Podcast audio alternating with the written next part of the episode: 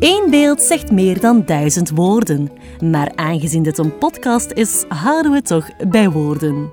De inspiratie hiervoor ligt wel in de wonderenwereld van de beeldende kunst. Kunst spreekt, prikkelt, provoceert en doet ideeën, emoties of herinneringen ontspringen. Vergeet eens even de drukte, leun achterover en mijmer mee met onze columnisten als ze de vele kleuren van kunst en geloof schilderen in beeldspraak. Met vandaag een column van Wouter van Hoof.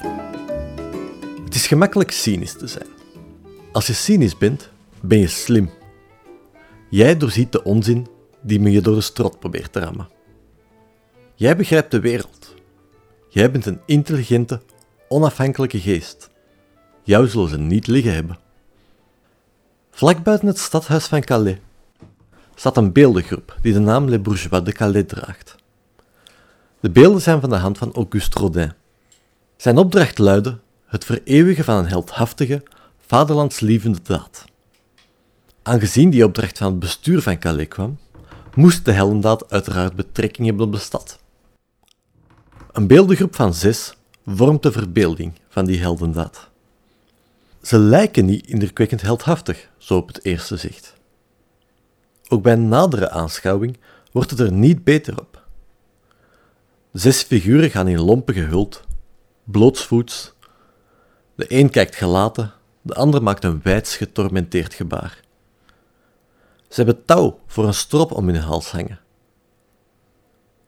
Wat is er heldhaftig aan deze figuren? Rodin verbeeldt een gebeurtenis uit de Honderdjarige Oorlog. Frankrijk en Engeland zijn af en aan verwikkeld in schermutselingen om land en macht. Calais is een van de betwiste steden. De Engelse koning Edward III belegert de stad al bijna een jaar. De Franse strijdmacht is er niet in geslaagd Calais te ontzetten. De honger heerst. Het stadsbestuur ziet zich genoopt tot overgave. Als symbolische daad gaan zes vooraanstaande burgers in boetekleed de stad uit om de sleutels van de stad aan de Engelse koning te overhandigen. De strop om hun nek geeft aan dat ze verwachten te sterven in ruil voor het sparen van de stad. De Engelse koningin is zo door het tafereel bewogen dat ze haar man ertoe aanzet de zes burgers ook te sparen. Er valt genoeg op deze historie aan te merken. Voor zover het helemaal waar is, kon het perfect al helemaal afgesproken zijn tussen het stadsbestuur en de Engelsen. Dat is het nooit meer geweest dan een toneeltje. De zes burgers hebben dan nooit echt angst voor hun leven moeten voelen. Fraai ook trouwens dat deze zes worden herinnerd. Het veelvoud daarvan dat honger heeft geleden, of naamloos heeft gestreden en roemloos is gesneuveld, dat krijgt geen standbeeld. De rijke burger, die een symbolisch streepje theater opvoert, die mag zichzelf de held noemen. Het is schaamteloze propaganda. Cynisme. Ik ben er redelijk goed in. Maar al te cynisch wezen dreigt je te verblinden voor de fraaie aspecten van dit werk. Los van wat er werkelijk is gebeurd. De heldendaad die wordt vastgelegd, is wel degelijk de bereidheid tot zelfopoffering. Niet te vuur en te zwaard. Niet strijdend ten ondergaan met het mes tussen de tanden. Nee, deze figuren hebben hun rijkdom afgelegd. Ze worden één met het lijden van hun stadsgenoten. Ze zijn bereid hun leven weg te geven, als de stad maar gespaard wordt. Als inspirerend verhaal valt daar weinig van af te doen.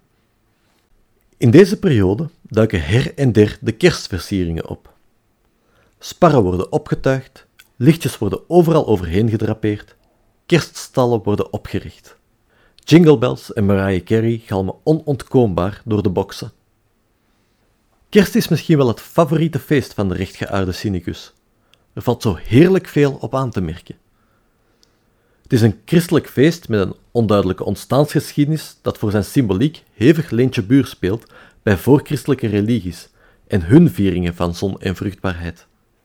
Het is het absolute hoogseizoen van kitsch en kapitalisme. Het is de wieg of althans de kribbe, van een wereldreligie die aardig wat donkere episodes op haar kerfstok heeft. De beeldvorming rond het verhaal staat stijf van onwaarschijnlijkheden en onjuistheden. En toch is er ook hier een kern aanwezig waartegen je moeilijk alleen maar cynisme kan staande houden. Hier klinkt een krachtig verhaal van God die geen God wilde zijn van oorlogszuchtige helden. Hier klinkt het verhaal van God die bij de mens wil wonen. Zijn mens. God die daarbij niet de rijke of machtige opzoekt, maar de kansarme en de gemarginaliseerde. God die het lijden van de mens ook wil meemaken. God die gelijk wordt aan de zwakste mens. Met kerst klinkt het verhaal van God die dichtbij is.